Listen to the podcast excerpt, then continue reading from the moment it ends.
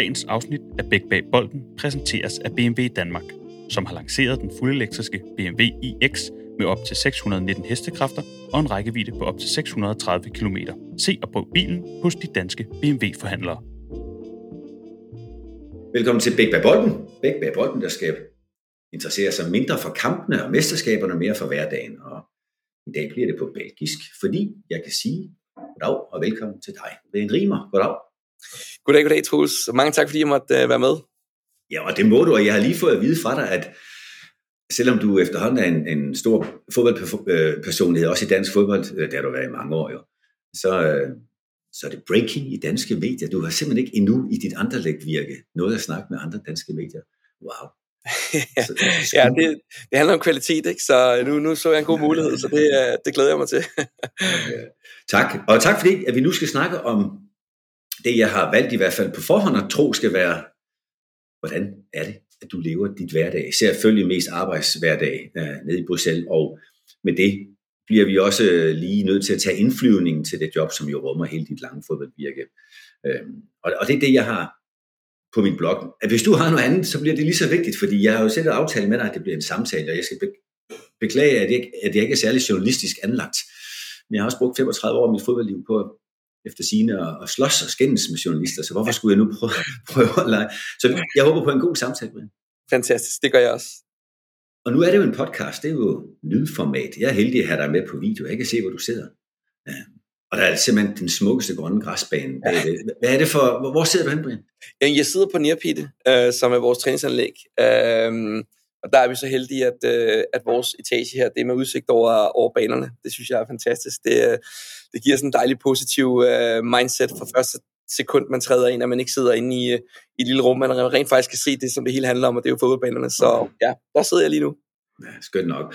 Og øh, jeg, jeg skal slet ikke forsøge mig på at udtale så smukt, som du gjorde på. Er det flandisk, eller altså, flamsk?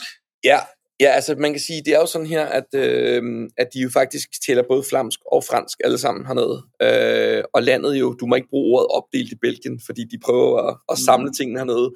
Men, øh, men i danske terminologier, så er de jo opdelt i to grupper, og det er den flamske og den franske del. Og så er der vist også en lille tysk del, som jeg har forstået det. Men, øh, men de store grupper er der, og bare kan man sige, Bruxelles er faktisk 50-50 nærmest. Så, så det er derfor, at, at Anderlecht er faktisk en klub, eller den klub i, i, øh, i Belgien, som, som lidt har begge dele, hvor mange af de andre klubber er enten flamske eller franske øh, i, i forhold til majoriteten øh, omkring klubben, fansmæssigt osv. Men, øh, men Anderlecht er den klub, der ligesom har alle, alle delene i sig. Er det, en del, er, det, wow, er det en del af det narrativ, som har gjort, at, øh, at Anderlecht jo, på trods af andres nuværende succes, med afstand af den største belgiske klub, er det også, er det også fordi, at det er sådan en samlingsklub?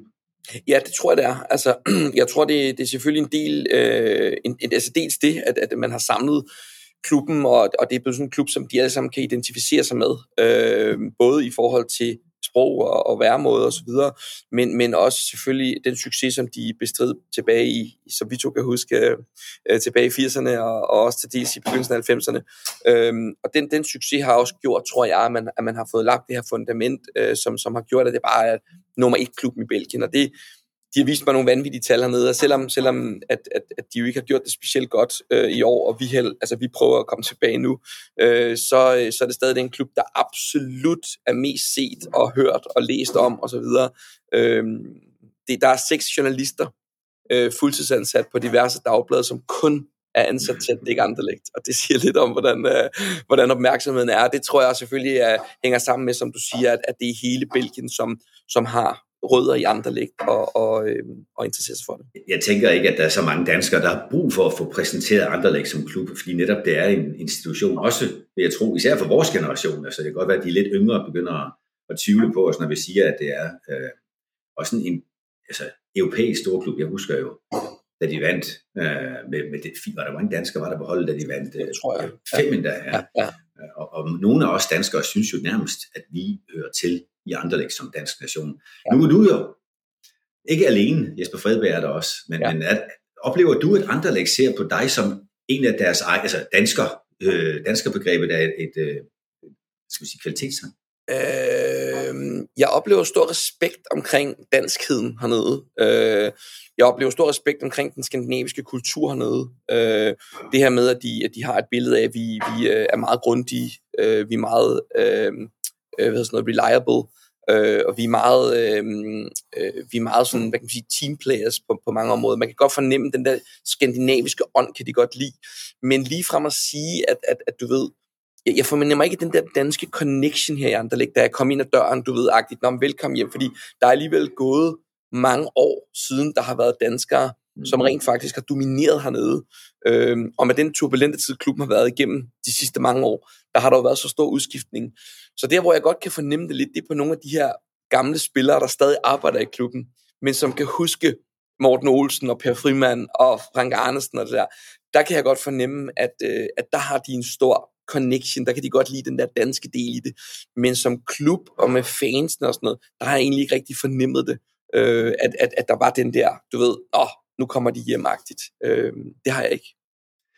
Jeg tænker også, at det er endnu en af de historier, hvor vi danskere hvad skal vi sige, forstørrer vores eget, vores eget afsæt på, eller aftryk på, på klubberne. Fordi det er jo, altså, nu er det jo Bruxelles, vi taler om, at det er jo om nogen en uh, multinational by i Europa, eller i hvert fald europæisk hovedstad. Og, uh, og jeg tænker også, at der er mange andre nationaliteter, der har lige så meget ret til at kalde sig på hjemmebane i andre ligt. Ja, ja, det kunne jeg forestille mig.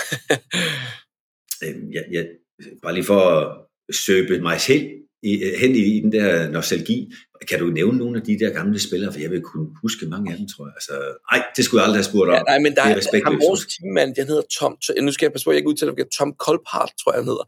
Men jeg ved ikke, hvor meget han spiller. Han spillede med Per Zetterberg her øh, og, og var med i den generation, der har spillet på, øh, og, øh, og har været en del, øh, altså en stor del af det hold, det er ret, fornemmer jeg. øh, og, og ellers så, åh, jeg, jeg, så, kender, så må jeg der er lidt, der er lidt på udvalg. Fair nok. Øh, jeg kan huske, fordi jeg har jo været, jeg har også været træner engang, jeg har aldrig været i nærheden af at træne andre men jeg får lov at spille mod den i, i Europacupen med, med FC Midtjylland, og jeg kan huske den storhed, der var over klubben. Altså alene det faktum, at der som en naturlig ting er politieskorte til, altså det er der jo i mange byer og til mange kampe, men, men da vi skulle spille dernede, var det med ikke på grund af os i FC Midtjylland, at der var nødvendigt, nødvendighed for politieskorter. Når jeg tænker på andre kampe, jeg har været til at spille i Holland mod Gent for eksempel, hvor, hvor der var sgu ikke ret mange, der løftede øjenbryn over, der kom et dansk hold, det var så Brøndby. Så, så den by er jo bare, og den klub er jo bare omgivet, omgivet af så meget mere tryk og, og interesse det, er meget svært at forstå, øh, tror jeg. Altså nu, jeg kommer jo nu fra Brentford. Jeg vil sige, jeg oplevede en lille smule i FCK på nogle områder, øh, hvor der også kunne være et stort tryk jo, altså i, i, i perioder i hvert fald. Og, og altså, forventningsniveauet hernede er jo, at, at det er jo ikke nok at vinde. Altså, du skal også vinde flot, øh, og, og du skal også dominere. Og du, altså, det, det, de er, det er så kritisk et publikum, der ligger bag det hernede, og øh, altså, jeg, jeg var til et fanmøde i, ikke for en måneds tid siden med Jesper, der var 41 fanklubber repræsenteret fra Belgien. Mm-hmm. altså, og det, det, det fortæller jo lidt om, om det, og, og, og altså det, det er, det, jeg vil sige, desværre er det jo både øh, de helt stille og rolige familiefanklubber, men det er jo altså også de hardcore hooligans, ikke? Og, og det vil sige, øh, at, at, at du kan virkelig mærke, at betydningen af det hernede, det at vinde fodboldkampe, det at andre lægt øh, er oppe i toppen, det er, en, altså, det, det er deres liv. Øh, selve området Anderlecht er sådan lidt øh, et, et belastet område øh, i Bruxelles. Øh, eller ikke, det er ikke det bedste område. Og det vil sige, at klientellet her, lige omkring her, er heller ikke... Altså det, det er også hvad kan man sige, du kender det også selv fra Brøndby-tiden, der, der, øh, der er folk med meget hjerte i hvert fald, ikke? Øhm, og, og det betyder, at, at, du fornemmer virkelig den der, øh, altså det der pres, der ligger omkring, at holdet skal spille godt, de skal vinde fodboldkamp osv. Samtidig har vi jo et ungt hold, og, øh, og en kombination med, med et stort tryk for journalisterne, et stort tryk for fansene, og, altså, og så unge spillere, det er jo noget af det, som, som kan være en lille smule udfordrende, og, og, og noget, man i hvert fald skal håndtere. Og det er jo en stor klub, som du sidder vi her op til en, en lørdag eftermiddag. Du har lige været en tur med holdet ud at spille uh, Conference League i Ludogorets, hvor I jo dominerede kampen stort på bolden, men var uheldige, tænker jeg, at tabe knepen 1-0. Der er heldigvis flere kampe i den pulje. Ja øh, den, i det opgør, og så øh, skal I spille mod, og nu er mit både franske og især flamske ikke helt godt. Så kort trick, Kort trick her. Kort trick her. Ja. Det var ikke, det var ikke. I morgen. Øh, så midt mellem de kampe, så det er en stor klub, og jeg kan regne ud, at du ikke er alene på arbejde, for jeg kan også høre, at der er nogen, der rumsterer rundt i baggrunden. Øh, men derfor er det jo ikke en klub, som sover på noget tidspunkt. Slet ikke en lørdag eftermiddag, det er klart. Um, nu, nu nævnte du FCK-fortiden og Brøndby. Jeg behøver ikke bede dig om at jeg ved også, at du har en videre, en Vestegns, næsten Vestegns baggrund, ikke? Um, er der en af de to klubber, du ser mest gengivet, bare for den unge danske lytter, øh, mest gengivet i Anderlechts øh, karakter? Jeg ser mest hvad på det? For mest øh, gengivet, mest øh, lige. Er er vil du sige, at Anderlecht minder dig mest om FC København, ja. eller mere om Brøndby i virkeligheden?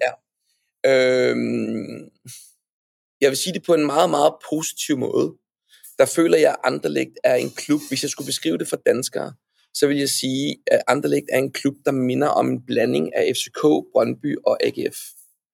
Mm. Øhm, fordi jeg synes, den har FCK's storhed. Altså, den der, det er den største klub i Skandinavien. Altså, og det, det har de hernede. Altså, der er ikke nogen diskussion om tre stjerner på, på, øh, på logoet. Øh, de har vundet mesterskabet 35 gange. Altså, det er en institution hernede. Det er ikke bare en klub. Øh, det er jo FCK for mig lidt. Øhm, så har du Brøndby-delen, som er den der meget hardcore fanbase, og den oplever du virkelig hernede også. Altså, det er helt klart de bedste fans, der er i Belgien øh, samtidig. Og så har du øh, AGF-delen, som er at den her turbulente tid, de har været igennem på ledelsesgangene, øh, hvor at, at man hele tiden fornemmer, at, at, at, at du ved, der er lidt for mange problemer i, i det politiske bagland. Så den der kombination er lidt det, jeg fornemmer, Anderlecht har, har været i, øh, i et stykke tid for lytteren vil jeg bare sige, at, jeg kan se fodboldbanen i baggrunden, men du, jeg får mig, du får mig til at tro, at du sidder i køkkenet, for jeg kan høre bestik, der falder hele tiden. Det er også godt. Det er ikke dig. Jeg sidder her og kigger på en stor spisende Brian. Men, øhm, ja, så, så, det er jo heller ikke vigtigt, hvilken klub du minder om, men det er interessant at høre, at, at den har mange af de elementer, du nævner fra, fra tre af de mest dominerende klubber i øh, både sportsbilledet, men også i mediebilledet i Danmark. Ja. Og mediebilledet hører til øh, i den fortælling, som jeg håber, vi kan lave lige om lidt af andre lidt. Men Inden vi kommer i gang med det, vil jeg gerne lave en indflyvning, hvor, hvor det du kan tage med dig fra dit tidligere virke, bliver målt op på den virkelighed, du har omkring dig. Og mens du lige sidder og tager, tager luften ind til det, så vil jeg godt på det her tidlige tidspunkt i samtalen lige give kort plads til et budskab fra denne podcast partner. Det kommer nemlig her. Dagens afsnit af Bæk Bag Bolden præsenteres i samarbejde med BMW Danmark, som netop har lanceret den fuldelektriske BMW iX1 en SUV med 313 hestekræfter og op til 440 km rækkevidde. Besøg din nærmeste BMW-forhandler til en prøvetur og hør nærmere. BMW iX1 fås fra 449.600 kroner. Brian, jeg ved, fordi jeg har kendt din historie længe, at du jo i virkeligheden er videre dreng. Jeg, jeg ved ikke, om det er rimeligt at lave den her korte øh, øh altså dynasti i fodbold, men jeg, jeg opfatter, at mange af jer øh, toptræner, danske toptræner nu kommer fra en af tre skoler, hvor, hvor B93 er den ene. Det siger jeg, fordi jeg kan huske, at han Lange var ungdomstræner der, og Niels Frederiksen i mange år, også inden de begge to kom både til Lyngby og så til de to store københavnske klubber, Niels med flere afstikker, Johan Ny og Aston Villa selvfølgelig. Kasper Julemand var også i 93. Jeg tror ikke, han nåede at træne. Og så er der Lyngby-skolen med Julemand og igen Johan. Øh, og, og, flere andre gode skal ikke til Niels Frederiksen også med det, og så selvfølgelig Thomas Frank, du har sammen med Brentford, og en masse andre kendte you name it. Og så er det videre hvor Thomas Frank også går igen sammen med dig, Kai Falk, øh, Munir Akiat, som, som har både været i FC København og Brøndby og DBU som, som øh, analytiker. Øh, og så uh, vi kan så René Klok med, der, der er en lang stribe af træner, I var samtidig med det. Hvad tager du med dig fra den tid i, i Hvidovre?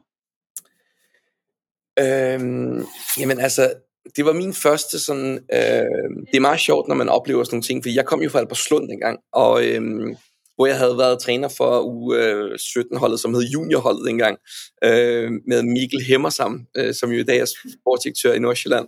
Øh, og, øh, og der kom jeg til videre, og jeg kan huske det, da jeg fik den der mulighed, Thomas ringede til mig og spurgte, om, øh, om, om jeg havde lyst til at komme og, og være træner sammen med ham og Kim Halberg øh, på Hvidovre 17 hold, øh, hvor vi jo håbede så meget på at komme i juniorligaen dengang, øh, for første gang i historien osv. osv. Og det var for mig et kæmpe skridt. Så at komme dertil var et lidt sådan, du ved, ind i en stor klub med noget elite over sig og sådan noget, og, og øh, der lærte jeg utrolig meget. Øh, en, en, en klub med en stolt øh, fortid.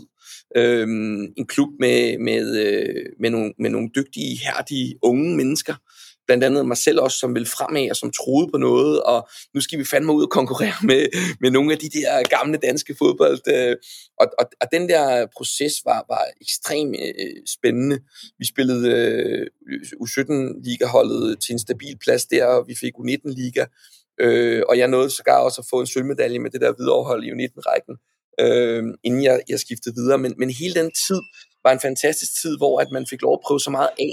Fordi når man er i de der lidt mindre klubber, så får man også lov til at gøre meget selv, og man får lov til at springe ud på dybt vand og, og lave en masse fejl, hvor man sådan står og tænker bagefter, ej gud, det, det, det skal jeg nok ikke gøre igen, det der, vel? Men, men det tror jeg faktisk er rigtig sundt som træner, fordi hvis man for tidligt kommer ind i et for stift miljø, hvor at man for hele tiden at vide, sådan her skal du træne, og sådan her skal du gøre, sådan her skal du gøre, så, så bliver du bare sådan en duplikation af noget andet hvor det, at vi faktisk kunne eksperimentere og, og få lov at være trænere, det, det var det, der fremstod for mig som noget, noget rigtig, rigtig, øh, altså som en rigtig interessant tid, hvor jeg for første gang begyndte rigtig at forme mig øh, og forholde mig endnu mere til spillestile og øh, træningsmetodikker og altså øh, alle de her ting, som, som jo øh, i, i dag er en vigtig del af mig. Øh, så så, øh, så det, var en, det var en meget vigtig tid for mig.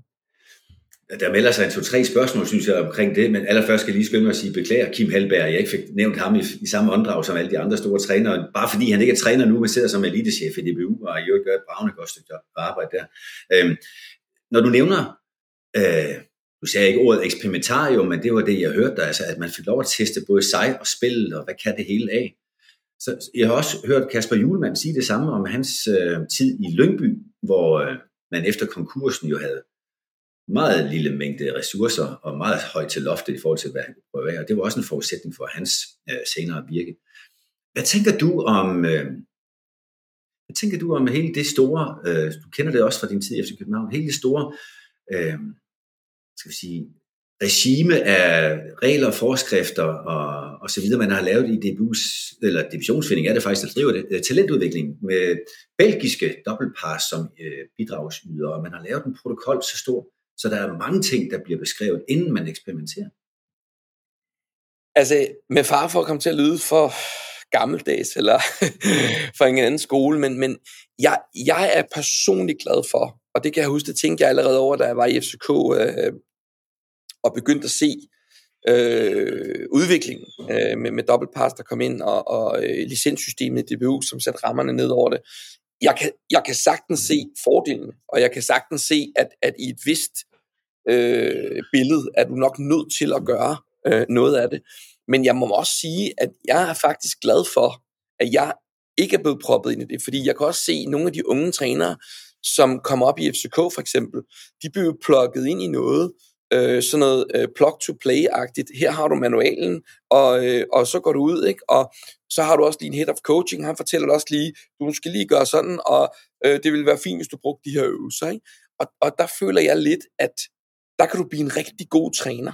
Det kan du virkelig. Fordi du får foræret meget af det, vi andre skulle erfare. Men, men bliver du lige så dygtig? Det er jeg lidt i tvivl om. Og den anden ting, det er, at, at den der selvidentitet, hvor du egentlig også finder ud af, hvad er det egentlig, jeg gerne vil? Altså, jeg skal jo ikke blive en FC København-klontræner. Jeg skal jo blive Brent Ringmer. Øhm, så jeg er egentlig glad for, at jeg selv har fået lov til at få den opvækst, jeg har fået som fodboldtræner øh, i, i forhold til at blive proppet ind i et for stift system for tidligt. Men fra klubbernes side, og fra talentudviklingens side, der kan jeg jo godt se nogle fordele i det. Øh, men, men set fra udelukkende træneren, træneren Brian Rimer, eller, eller dem, der kommer op nu, der vil jeg da give en, en kraftig opfordring til at ture og gå ud også og være træner. Øh, fordi ah, jeg, jeg tror, håndværket i det, det der med at prøve ting af og, og, og ture og hoppe ud på dybt vand, det, er, det kan du ikke købe for penge en yderligere grund til at ønske de her meget store øh, spillerprofiler, som overgår til trænervirket efter en fodbold, spillerkarrieren, øh, og ønske dem et par fjumreår, er det ikke det, man kalder det efter univers, øh, gymnasiet, inden man begynder universitetet, et par fjumreår, hvor man træner øh, i øvrigt helst ungdom, inden man kastes over det mere prestigefyldte øh, job. Fordi øh, det, jeg lytter mig til, mens du øh, får besøg, øh, det jeg lytter mig til, det er også at fortælle lidt om det her med, at man skal gøre sig sine erfaringer bevidste. Og mange af de meget dygtige spillere, det kan jeg sige, uden selv at have været en, de, de er jo netop blevet dygtige ved at være ubevidst kompetente, og den udfordring at skulle i tale sætte sin egen tavse viden, når man er ubevidst kompetent, altså handlingshurtig, som de allerstørste fodboldspillerprofiler øh, er, det kan jo være en udfordring, når man så skal stå som træneren. Så jeg, jeg lytter til, at det du fortæller mig, det er, at uden at jeg har hørt dig sige fjummerår, så, altså de år, hvor du eksperimenterede, gjorde også, at du har et langt større klaviatur, så at sige, du kan spille på, når du står som træner. Jamen, det, det føler jeg, altså fordi, fordi igen, altså, øhm, det kunne jo også fornemme, da, da jeg kom ind i FCK senere, efter min videre tid, var fem år i videre og kom til, til FCK derfra, der er der jo mindre plads til at fejle. Altså, du, du kan jo ikke bare stå i som FCK-træner med, med løven på, på, på brystet, og så øh, hoppe rundt og, og finde på alle mulige sjove ting, og du ved, der spiller vi 4-4-2, og her gør vi så, altså, der er jo nogle ting, du lige pludselig skal gøre, eller indordne dig under, øh, hvilket nok er meget naturligt for, for en stor klub, øh, og, og øh, for, for talentudvikling på det niveau, men, men min, min udfordring er, hvis du ikke har været igennem de her fjummerår, hvor at du har prøvet at spille 3-5-2, og så prøvede du en kamp med mandsopdækning, altså nu siger jeg bare noget for sjov, ikke? Men, men, men det her med at prøve at udforske tingene og finde ud af, hvad er det egentlig, jeg synes? Altså, fordi en ting er, hvad jeg, er blevet, øh, hvad jeg har gjort som spiller, eller hvad der er en klub, der fortæller mig, jeg skal gøre, men, men hvad er det egentlig, jeg selv synes? Mm. Den del af det kan du nok godt komme til at mangle, hvis du ikke har de der fjummerår. Og det er faktisk, altså, det må jeg sige for mig, at det, det er nummer et. Nummer to, som jeg også vil sige med mig som træner, det var, at jeg har altid vil lære. Og jeg er simpelthen så taknemmelig for alle de mennesker, jeg har oplevet. Altså den første træner, jeg var assistent for, jeg ved ikke, om du kender ham, øhm, men det var Tom Nielsen. Øhm, ja, og, øh, og Tom, han, jeg tror, uden at træde Tom over fødderne, fordi ham lærte jeg også meget af, men Tom var jo en rigtig klassisk, gammeldags dansk træner, altså, som gjorde tingene på sin måde, og, øh, og det var første gang, jeg oplevede det, og tænkte, wow, okay, fint, ikke? Så kom jeg videre til FCK, så min næste job, det var med Ariel Jacobs, som var en, en kontinental europæisk træner. Tidligere Anderlecht-træner i Ja, fem år i Anderlecht, der vandt mesterskabet her, og, og så videre. Øh, bragt Lukaku op øh, i, i Anderlecht. Og, og det var jo en helt anden side, hvor jeg sådan for første gang fik nogle, nogle inputs, der gik ud over FCK'sk øh, tankegang med 4-4-2 og øh, zoneforsvar. Så kom han jo lige pludselig med, med noget mere kontinentalt over sit spil, og jeg tænkte, oh, det kunne jeg virkelig lære meget af. Og en meget, meget dygtig øh, hvad kan man sige, manager. Altså, der var sådan lidt det her Ferguson over ham. Han var måske ikke den store træner på banen, men han, du ved, han satte de slipset, og så styrede han lige tingene igennem. Ikke? Øh, men, men det lærte jeg meget af. Så kom Ståle, som jeg havde øh, tre år der, og det var så virkelig lærdom på, på nogle andre måder. Og, og så endte jeg med Thomas Frank. Og det jeg vil sige med historien er egentlig, at jeg har jo taget min del ud af dem alle sammen. Og så har jeg formet det ind til at sige, det er Brian, ved du hvad, det der Ståle gjorde, det kan jeg bruge. Det der Ariel gjorde, det kan jeg bruge. Den der måde Thomas var på, det kan jeg bruge. Men hvis jeg ikke havde oplevet alt det, hvordan skulle jeg så have lært det? Altså, mm. og det er sådan, jeg sidder og tænker. Og, og derfor så de der ting, er, altså de to elementer, det er for mig det, der gør mig til, til den, jeg er i dag. Og det er en meget bred erfaring alligevel at få. Øh, altså bare de tre navne, du nævner, store øh, trænerkapacitet, du nævner med Ariel og Ståle og Thomas, de placerer sig i hvert fald ikke på det klaviatur, jeg kender, på samme tangenter. Altså det er meget forskelligt, og, øh, og det at stå øh, og skulle være, og det har jeg jo et øh, meget stor respekt for, jeg har også selv i en kort periode øh, skulle være assistenttræner. Det er man ikke nemt, specielt ikke når man skal være det for først en type, og det er næsten en anden type cheftræner. Ja, det, kræver en vis rummelighed i en selv, har jeg ja. erfaring med. Og der skal, der skal jeg jo kunne sige, at du har, du har bevist det på, på allerhøjeste niveau. Du har vundet titler, du har vundet oprykning øh, til Premier League med et i endda lille øh, budget og, og et undervurderet hold. Ikke også? Altså det, det er jo ret meget, du har været en del af som assistenttræner. Men du nævner også, at hele øvelsen, og det du tog med fra videre, det var at forme dig som træner. Og ikke blive en FCK-træner i de 10 år, du var i FCK, men blive mere Brian Riemer. Det kræver også, at man har chefansvar, ikke? Jo. Øh, jo, altså, at få, altså det at lære at have chefansvaret. Mm. Ja. Jo, jamen altså helt bestemt, og øh, jeg, jeg har altid haft det sådan, øh, Troels, og sådan tror jeg egentlig stadig, jeg har det den dag i dag. Altså, nu ved jeg ikke, om jeg foregriber for det her, øh, den her snak her, men, men jeg er blevet spurgt, jeg kan ikke, to, jeg kan ikke tælle, hvor mange gange jeg blev spurgt af en person om, øh, da jeg var i Brainford også, men når skulle du være cheftræner? Øh, og hver gang har jeg sagt, det ved jeg ikke. Det, og, og jeg har virkelig aldrig nogensinde sat mig ned med en agent, eller med mig selv, eller med min familie, eller min, nogen andre, og sagt, prøv at det her det er min karriereplan, og så vil jeg være cheftræner. Så, fordi jeg har altid haft det sådan der med, jeg vil hellere lære en masse og blive dygtigere. Så, så jeg vil hellere være en del af et projekt, hvor jeg kan sige, det her, det er fandme spændende. Det vil jeg gerne. End, end at det var vigtigt for mig, at nu bestemmer jeg. Øh, og nu er det bare mig, der bestemmer. Ligegyldigt hvad, så det har aldrig været en vigtig ting for mig. Men, men, men jeg var også bevidst om, øh, i, i, i perioder, blandt andet i FCK, hvor at, at jeg havde været assistent lige pludselig et stykke tid, at, at, at jeg var også nødt til at komme tilbage og prøve det af. Fordi det er jo det næste. Det er, hvis du lærer en masse ting fra Ariel og fra Ståle, og, men, men at du, du kommer aldrig ud et sted, hvor det er dig, der bestemmer, jamen så får du ikke prøvet det jo. Så, så på et tidspunkt, da jeg havde været assistent et stykke tid i, i FCK der, der vidste jeg med mig selv, at nu er jeg nødt til at blive cheftræner. Og på det tidspunkt, der var der egentlig ikke noget, der sådan tiltalte mig, som jeg kunne få lov til at være cheftræner for.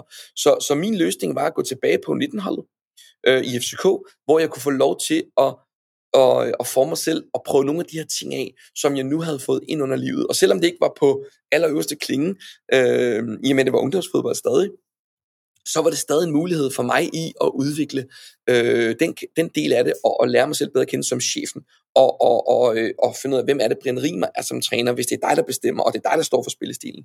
Så, så den del af det var faktisk en utrolig vigtig del af processen for mig i at finde ud af, hvad har jeg lært, og hvem er jeg?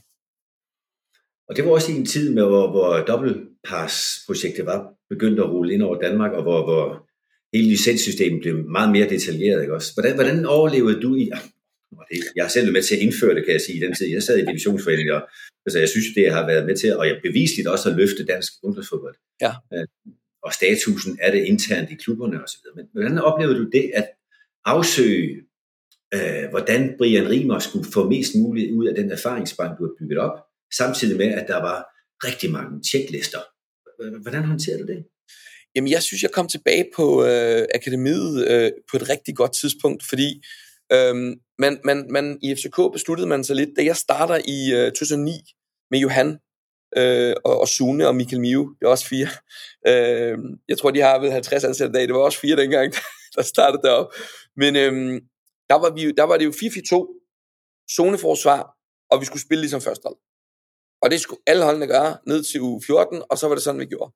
Og øh, det blev vi jo hurtigt klogere, fordi vi fandt lige pludselig ud af det der med, og det var noget, det FCK tror jeg lærte, det var, det var jo ikke nødvendigvis god talentudvikling. Det var, det var rigtig god resultatfodbold, og det var måske en rigtig måde for FCK's første at spille på. Men hvis du skulle udvikle de her unge drenge til at blive dygtige fodspillere, så kunne du godt være, at vi skulle være en lille smule mere ambitiøse på, øh, på nogle af delene, og måske også lære dem at, øh, at spille på andre måder, end bare lige på den her ene måde, vi kunne. Så jeg kommer tilbage på et tidspunkt, hvor der er en utrolig stor øh, interesse for, nu skal vi turde spille på andre måder, vi skal bygge op med træ, og vi skal også turde gå i højt presser. Så, så hele konceptet var faktisk på det tidspunkt, at vi skulle prøve noget af. Så jeg kommer tilbage på det helt rigtige tidspunkt i min egen verden, øh, og også fordi, at der havde jeg fået en, en, en periode med Ståle, som efter min mening er en af de allerdygtigste i Europa, når det kommer til at organisere hold i zoneforsvar. Altså det, der er han ypperligste klasse, og det han har givet mig på den konto, det øh, vil jeg aldrig nogensinde øh, kunne udtryk nok til en enhed for. Men, men, men, men det at så også kunne udvikle den anden, den anden del af spillet, der kommer jeg tilbage på det helt rigtige tidspunkt, og arbejder sammen med en af de dygtigste i min verden i, i, i dansk fodbold på det punkt, det er Kenneth Weber, øh, som, som jeg arbejdede helt tæt sammen med, og, og, og kunne få lov til at eksperimentere. Så, så det, var, det var perfekt timing, for at sige det rent sagt. Det er jo nok ikke tilfældigt, fordi du har selv været fuldt, hvad der skete, så, så det, det kan du også godt selv tage noget af æren for, den perfekte timing. Og det er det hele taget det, jeg kan jeg jo sagtens sige, når du sidder i et af de mest prestigefyldte job i Centraleuropa, hvis ikke i hele Europa. Det er det hele taget det kendetegn, jeg synes, der har været ved nogle af de valg, jeg har på afstand set, du har gjort, det var enormt god timing. Enormt god timing også at komme tilbage til U19, som du sagde, men også at komme til, øh, til Brentford. Øhm, prøv lige, og der, i øvrigt, som jeg har forstået det, der startede du også med især at have fokus, at have opgaver omkring den defensive struktur, ikke også? Altså øh, FCK-bagagen. Ja. Vel vidende, at I ikke altid spillede noget, der mindede om FCK's måde at forsvare på. Ja. Men det er sådan en anden ting. Ja. Jamen altså, jeg, jeg, jeg føler, at hemmeligheden øh, bag noget af den succes, jeg har oplevet, øh, og som jeg også føler, vi oplever øh, rigtig positive vibes her i, i Anderlecht i øjeblikket. Øh, de, siden jeg er kommet, øh, der, hvis vi tager tabellen derfra, så ligger vi nummer 4, øh, hvilket jo er et væsentligt løft fra, fra den 12. plads, vi kom fra, og, Og det vil sige, at der er sket rigtig meget positivt allerede nu. Øhm, og, og noget af det, som jeg føler, jeg har gjort rigtig godt, hvis jeg må være så, men det er, at øhm, jeg fik en rigtig solid defensiv base i min trænergærning i FC København. Og jeg vidste godt, at, at hvis jeg skulle nå at komme op på, min, på den allerøverste klinge, så skulle jeg blive bedre i den offensive del af spillet. Og, og det var derfor, at min, min, da jeg fik muligheden for at komme med Thomas, som, som jeg synes er en helt fantastisk træner, og som havde sine klare spidskompetencer inden for det offensive, så var det et perfekt match for mig på det tidspunkt. Og øh, at være sammen med ham i næsten fem år, øh, har færdiguddannet mig i, i den del af det, synes jeg, er færdiguddannet. Jeg, man kan altid lære mere, men det har i hvert fald givet mig et, et rigtig, rigtig godt gro, øh, grobund og gro, grosted. Fordi det Thomas og jeg gjorde, det var, at vi tog de to sider og, og mergede dem. Så vi gjorde Brentford til et, et, et af de bedste defensive hold i ligaen, og så spillede vi rigtig god fodbold. Øh, og det er jo en meget god øh, kombination. Og det er lidt det, jeg forsøger at gøre her i Anderlecht også, det er at, at sige, jamen, jeg synes den der gamle med, at du, du enten eller. Hvorfor? Hvorfor er du enten eller? Hvorfor kan du ikke forsvare dig godt, fordi du er et godt fodboldhold? Hvorfor kan du ikke arbejde hårdt, hvis du er et godt fodboldhold? Og i øvrigt, hvorfor kan du ikke spille godt, fordi du arbejder hårdt? Altså, den der del har været, har været den, jeg har udfordret, og som jeg synes, Thomas og jeg lykkes næsten til perfektion med i Brentford, og som, som har været hele ideen at få integreret hernede fra, fra, fra start af.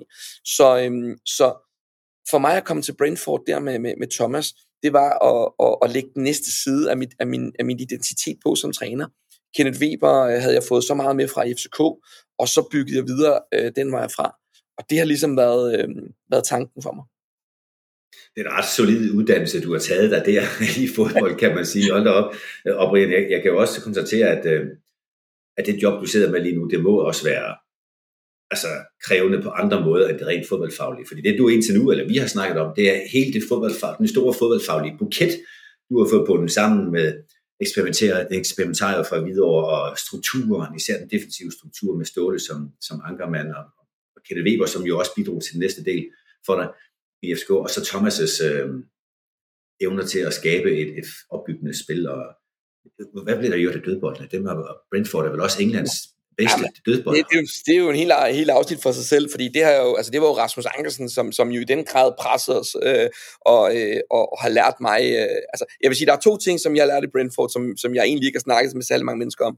Dødboldene, øh, hvor at de her eksperter, der er der nu, Bernardo Huevo, som er der, som er meksikaner, og før det Nicolas Chauvert, som er i Arsenal nu, øh, det er jo, altså, altså jeg gik jo fra at troede, du havde fem hjørnespark i en kamp, og så til han mente, vi havde 60 dødbolde i hver kamp, vi kunne score på. Ikke? Øh, så sådan nogle ting, øh, og, og detaljegraden, øh, arbejdsradiusen, og altså, altså fantastisk, fantastisk oplevelse at se, hvad, hvad sådan en niche af fodbold kunne fylde lige pludselig. Og den anden, det er målmandstræning. Altså, da jeg mødte Iñaki Kanner, øh, som jo var i Nordsjælland i et par år, som, som så kom til Brentford og i Arsenal i dag, og jeg tør godt sige, han er en af, af verdens bedste målmandstrænere. Det, det er der slet ikke nogen diskussion om. Der gik det jo lige pludselig op for mig, øh, og det er med al respekt for de målmandstrænere, jeg har mødt igennem tiden, men det var altså lige pludselig en helt anden verden. Øh, fordi den detaljegrad, jeg arbejdede med, og den del, de tog altså den måde, han tog aktiv del af, af forsvarsspillet, af opbygningsspillet. Det var ikke bare ham der målmandstræner, der stod dernede og tæskede lidt på kassen, og så øh, var de varme til at ryge ind i intervalspillet. Det var virkelig, virkelig træning øh, og, og integration i det taktiske. Det har virkelig også øh, åbnet mit mindset, se hvordan du skal integrere dødbolde, hvordan du skal integrere målmandstræningen. Det er ikke bare som i gamle dage, hvor de separerede tingene. Det er en, en, en fuldstændig merged del, som skal hænge sammen. Og, øh, og det har jeg virkelig taget til mig. Altså. Så hele pakken af fodboldfagligheder, der, der næsten kun begyndelsesbakke tilbage, vi ikke har noget at vinde nu, men, men hele pakken af fodboldfagligheder, som du nu har samlet op øh, igennem de mange, mange år, du har været fuldstændig dedikeret fodboldtræner, det skal du nu til at uddelegere til en stab omkring dig, fordi i virkeligheden, så, ja det ved jeg ikke, hvordan du organiserer hverdagen, men i virkeligheden så, så, så er du nu blevet bullseye i dartskiven, hvor du så får alle strådene til at række helt ud til periferien af, Øh, øh, det var et mærkeligt billede at bruge, men, men ham, der sidder og organiserer det. Hvad er det for et team, du har omkring? dig? ikke nødvendigvis øh, navnene og CPR-numre, men hvad er det for et team, du har fået sat, øh, sat sammen? Ja, men altså, det, det er et stort team jo, øh, og, og det, det er jo også noget af det, som, som jeg, altså det er jo også en del af uddannelsen som fodboldtræner, det er også, at jeg har været så heldig at være i, det vil jeg lige tilføje, at, at noget af det, som jeg også føler virkelig har givet mig et, et perfekt afsæt, øh, altså et, da jeg, da, jeg, da jeg stod her, der følte jeg mig så klar. Og det tror jeg er noget af det, jeg også vil give folk videre, det der med, at, at, at det ikke altid behøver at gå hurtigere, hurtigere, hurtigere, men sørg for, at du, sørg for, at du er klar. Altså, fordi da jeg, da jeg satte mig ind i et fly og fløj til Bruxelles, og jeg, og jeg endte hernede, der var ikke et sekund, hvor jeg stod sådan og tænkte, puh, er jeg klar til det her? Og jeg var bare, um, kom, lad dem komme, altså. Jeg er så klar til det her, og jeg skal bare prøve det hele af nu. Så den følelse har virkelig øh, hjulpet mig. Og så er det det der ledelsesansvar, øh, at, at, at, at jeg havde fået lov til at være i FCK i 10 år, som er en klub, hvor du lærer, at du skal vinde. Og, og, og det, hvis man ikke har prøvet det, så skal man prøve det, før man kommer til, andre, altså til en klub som Anderlecht, fordi det er altså en helt anden måde at tænke på. Hvis du ikke har været, hvis du har været til at være sådan en klub, hvor at, hvis vi vinder, så, så tæver så. Altså det der med, at du skal vinde. Og der er ikke noget med noget. Du skal vinde. Øh, og du skal vinde titler. Og du skal, altså, det, det, er en, det, det er noget, du godt kan føle som en meget stort pres, hvis du ikke har prøvet det før. Men det er bare en måde at, at tænke på. Altså det er ikke, det er ikke et pres. Det, det er bare en tankegang. Og, øhm, og så samtidig være i Brentford, hvor du skal få det allermeste ud af ingenting. Altså, kan, kan du følge mig, Troels? Ja, det synes, synes jeg godt, jeg kan. Det er virkelig bare en, en måde at, at se de to yderpunkter, og, og lære, at jeg har fået lov til at lære begge dele. Altså, hvordan får du det aller, aller bedste ud af ingenting? Hvordan kan du med det 15. bedste budget ud af 23 hold rykke op i Premier League? Og hvordan kan du samtidig være nummer et og være et stor klubben? Det, den, den del af, jeg har været i begge de miljøer, har virkelig hjulpet mig. Og det gør nu, at jeg har den her stab, jeg skal styre, som du spurgte mig om, som jeg snakkede fuldstændig væk fra. det er fint, men, men, men det der så må være ekstra i forhold til den øh, voldsomme kuffert, du har fået fyldt med fodboldfaglighed, det er nu, at der også øh, dig, der står for enden af alle beslutninger og ledelsesansvaret. Ja. Hvordan, øh, hvordan jeg tænker, du trives godt med det, ellers så sagde du ikke så så glad og, og imødekommende ud, som du gør nu. Men hvordan gør du det? Altså, hvad, hvad er din uh, kerne øh, værktøjer i, i det at lave ledelse? Ja, jeg, jeg vil sige, de to personer, som, som jeg har taget meget med fra i den her sammenhæng, også har ihjel, men, men Ståle og Thomas, altså Ståle, han, han har lært mig kynismen, øh, som jeg tror, du skal have som leder. Øh, kynismen i at træffe beslutninger og være direkte.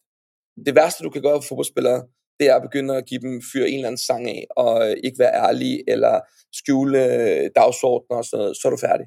Så den der kynisme i at, at, at ture og, og også ville være boom, straightforward, øhm, og at, at du tør kigge med øjnene, og at, at du tør stå ved det, du vil. Altså, øhm, den, den har jeg lært noget af.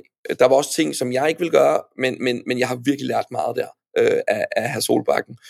Thomas, han er jo den omfavnende, dig selv på en gråværsdag sige, øh, hvor er dagen fantastisk, og hvor er det en smuk dag, og Thomas er jo den omfavnende, og ham, der altid ser plusset, og, øhm, og positiv, den positive del, han er så god til at skabe et team, han er god til at få alle med ombord, hvor jeg måske kom lidt fra FCK, hvor der var mere den der overlev, kun den stærkeste overlever, så kom jeg til Brentford, hvor at, at det var teamet, og det var togetherness, og det var os alle sammen sammen, så der har jeg virkelig taget øh, de der to sider, og forsøgt at sige, hvad, hvad oplevede jeg selv? Altså, hvad, hvad virkede på mig? Og, og hvad var det, jeg kunne se, som, som virkede på spillerne i begge de to stile? Hvornår var det lidt for meget, hvornår var det lidt for lidt? Og det prøver jeg til dagligt, uden at sige, at jeg er perfekt, men det prøver jeg virkelig til dagligt at, at, at balancere imellem og, og respektere den der togetherness, den der holdånd, den der øh, vi er sammen om det, og positiv, hvad hedder sådan noget, positivitet, eller noget, der hedder det. Det er godt for mig. Ja.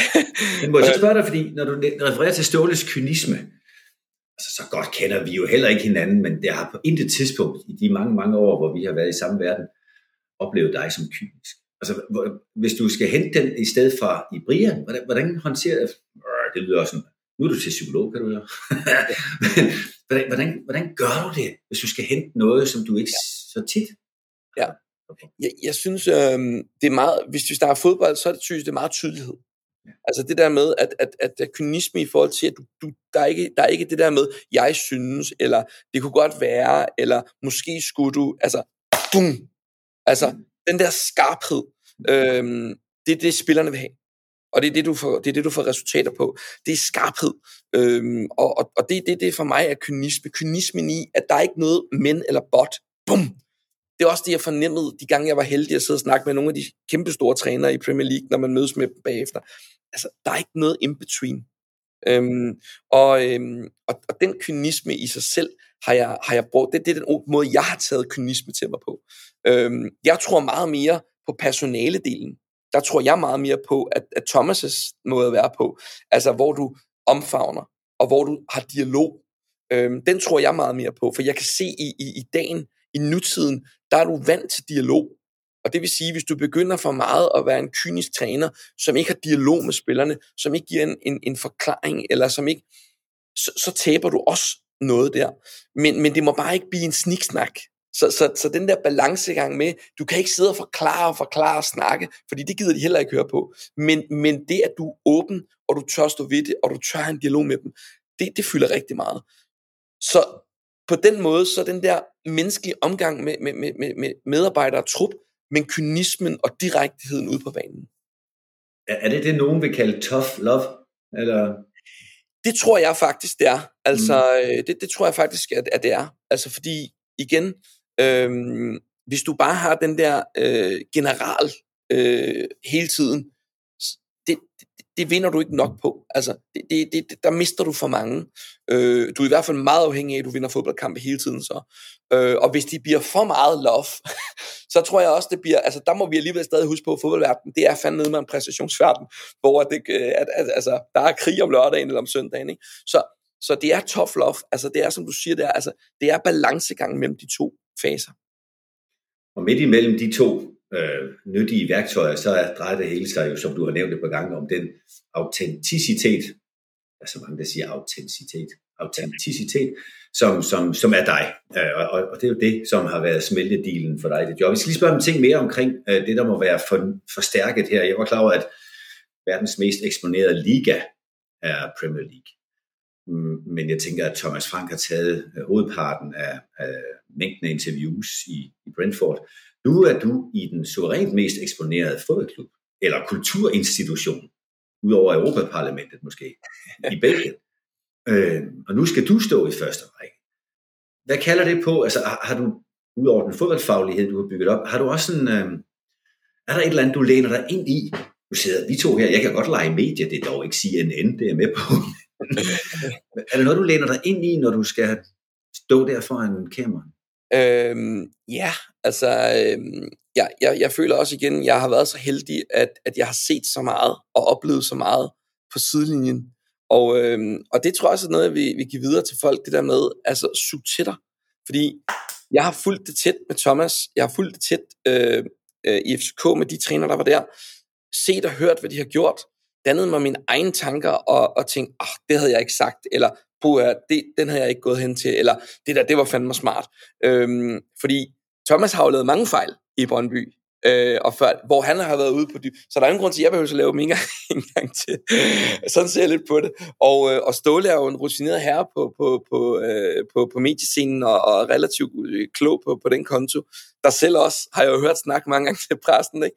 Og, og jeg synes, det der med at, at være bevidst om at, at lytte og lære og suge til sig, det har jeg gjort, gjort rigtig meget. Så det handler jo meget om, altså hernede, der sidder jeg jo til pressemøder, Øhm, altså du får ikke bare et, et interview med en andre træner hernede jo. Så der er et pressemøde en gang om ugen, og der kan de møde op, og der er der jo tit 10 journalister og 2-3 tv-stationer, som du skal sidde og snakke til. Ikke? Øhm, så, og man skal jo huske på, at lige nu, når du sidder der, så lyder det jo som meget hyggelig snak.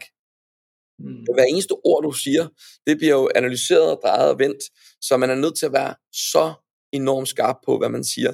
Så, så jeg er velforberedt, når jeg går ind, kan jeg fortælle dig, og øh, jeg, har, jeg har lavet den aftale med mig selv, at hvis, jeg, hvis, hvis de stiller mig et spørgsmål, hvor jeg er lidt i tvivl, så øh, lad, være, lad være at sige noget. Altså det, det tror jeg, er den, det er den bedste regel at kunne tage med, det er, hvis, hvis, du, hvis du føler dig usikker, eller hvis du bliver i tvivl, så i stedet for at rode dig ud i en eller anden lang forklaring, og hvor du lige pludselig får sagt alt muligt, så du ikke kan trække tilbage, så bare kom ud af det. Altså, få lukket ned.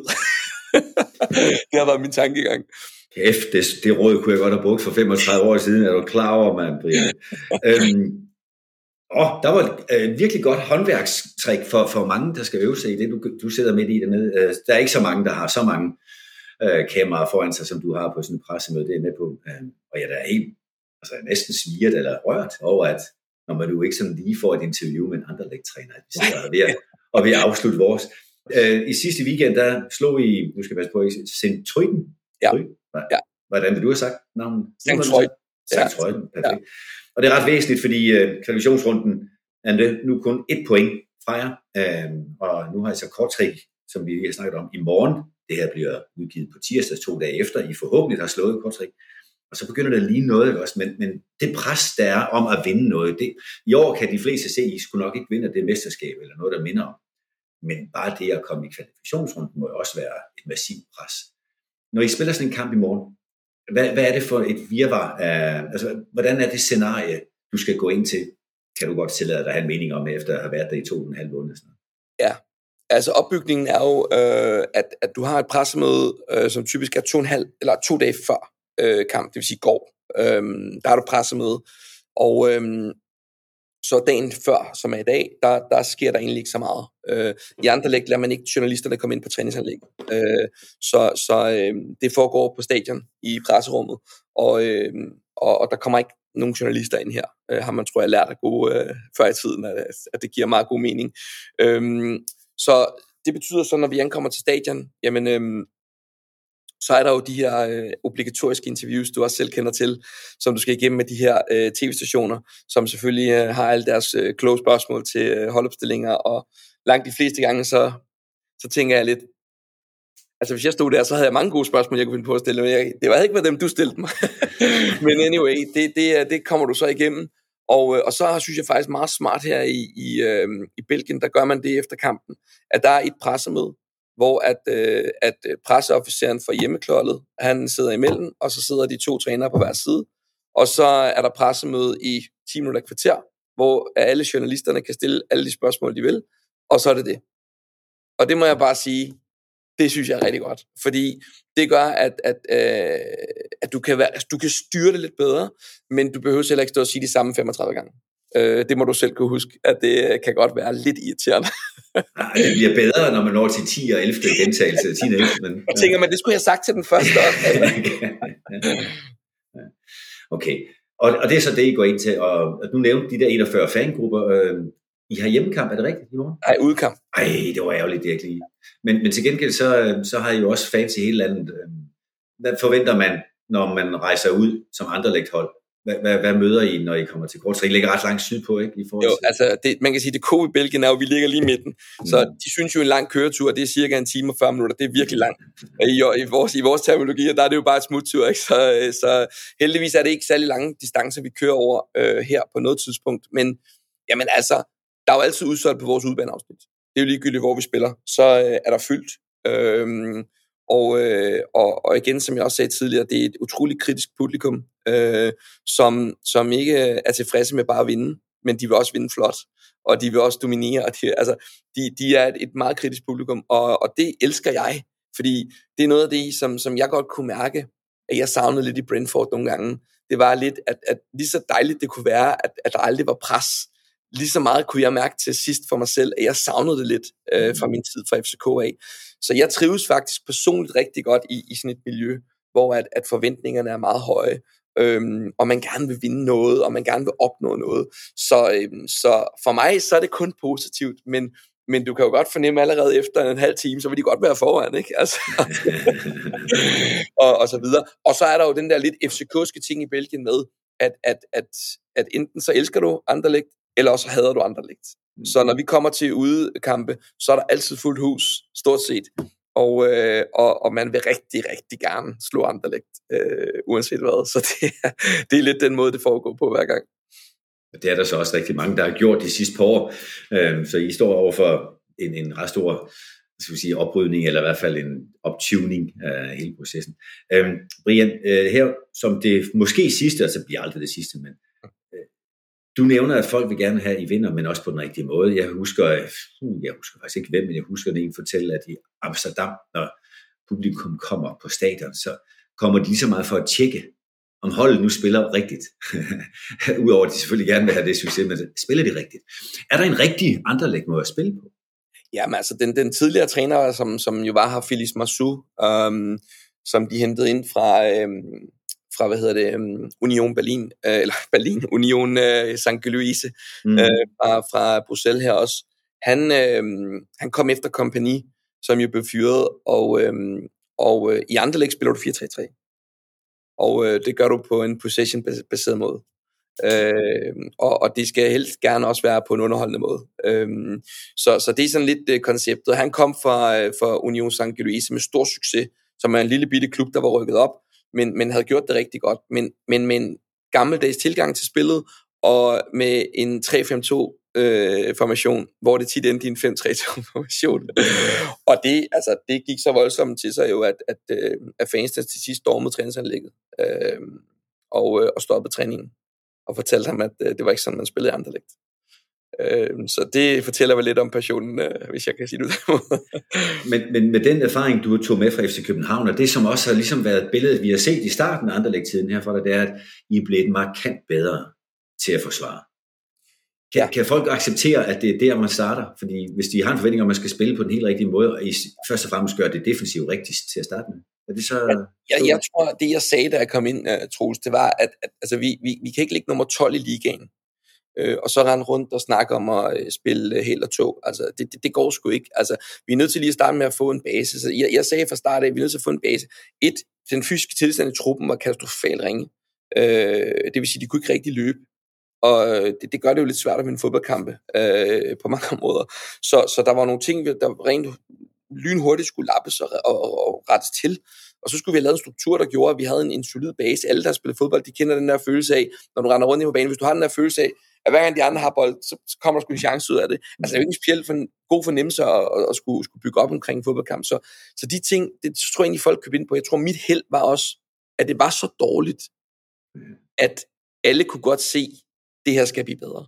Og det er lidt der, vi stadig er, at, at de har på en eller anden måde købt ind på, at det her, det er jo ikke et quick fix, hvor nu kommer Brian Rimer, og så om en måned, så er vi bare andre lægt igen, og så vinder vi Europacupen forhåbentlig som. Det har de forstået. Så, så den del har de købt ind på. Og så vil jeg sige, så har vi langsomt bygget det på. De sidste kampe har vi spillet rigtig, rigtig godt. Øh, vi har ligget med over 70 i possession, øh, og, og har faktisk domineret spillet rigtig meget. Og og har bygget på. Så, så processen er god, og, øhm, og jeg tror, alle har forstået, at det var vejen frem. Det har det været for mig, også det her, Brian. Jeg har fået et indblik, som jeg jo selvfølgelig ikke kunne have været for uden, fordi du har givet mig en fornemmelse af, hvordan Brian er blevet til Brian Rimer, træneren i andre lægter. Du har også fortalt mig lidt om den hverdag og det arbejde, som du står med i. Det er jeg meget taknemmelig for. Du skal have tusind tak, Brian. Og, tak, og Ja, det må du, og du må dukke op, som du har gjort i øvrigt over ved vores venner, mine venner ved Mediano, med jævn mellemrum. Det må du gerne gøre igen, men indtil nu skal du have voldsomt meget tak, og held og lykke mod korttræk i morgen. Tusind tak. Og til jer, der lytter med, også tak, fordi I gør det. Det kan man jo gøre, når man har lyst. Det er podcastets øh, privilegie, at det ikke er nødvendigvis på udgivelsesdato, men ellers kan du finde podcasten tirsdag efter tirsdag. Hvis du vil have den nemt ind i din mailbox, så abonner. Øh, det kan du gøre på trosbæk.com. Så bliver det hele meget nemmere. Tak for nu. Dagens afsnit af Bæk bag bolden var præsenteret af BMW Danmark, som har lanceret den fuldelektriske BMW iX med op til 619 hestekræfter og en rækkevidde på op til 630 km. Se og prøv bilen hos de danske BMW-forhandlere.